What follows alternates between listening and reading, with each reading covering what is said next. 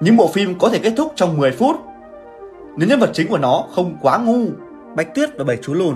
Nếu các bạn thật sự suy nghĩ lại thì Bạch Tuyết không phải là nhân vật chính mà chính là nữ hoàng. Sự lựa chọn của bà mới là yếu tố thúc đẩy cốt truyện về phía trước và bà có một lựa chọn thật là ngớ ngẩn.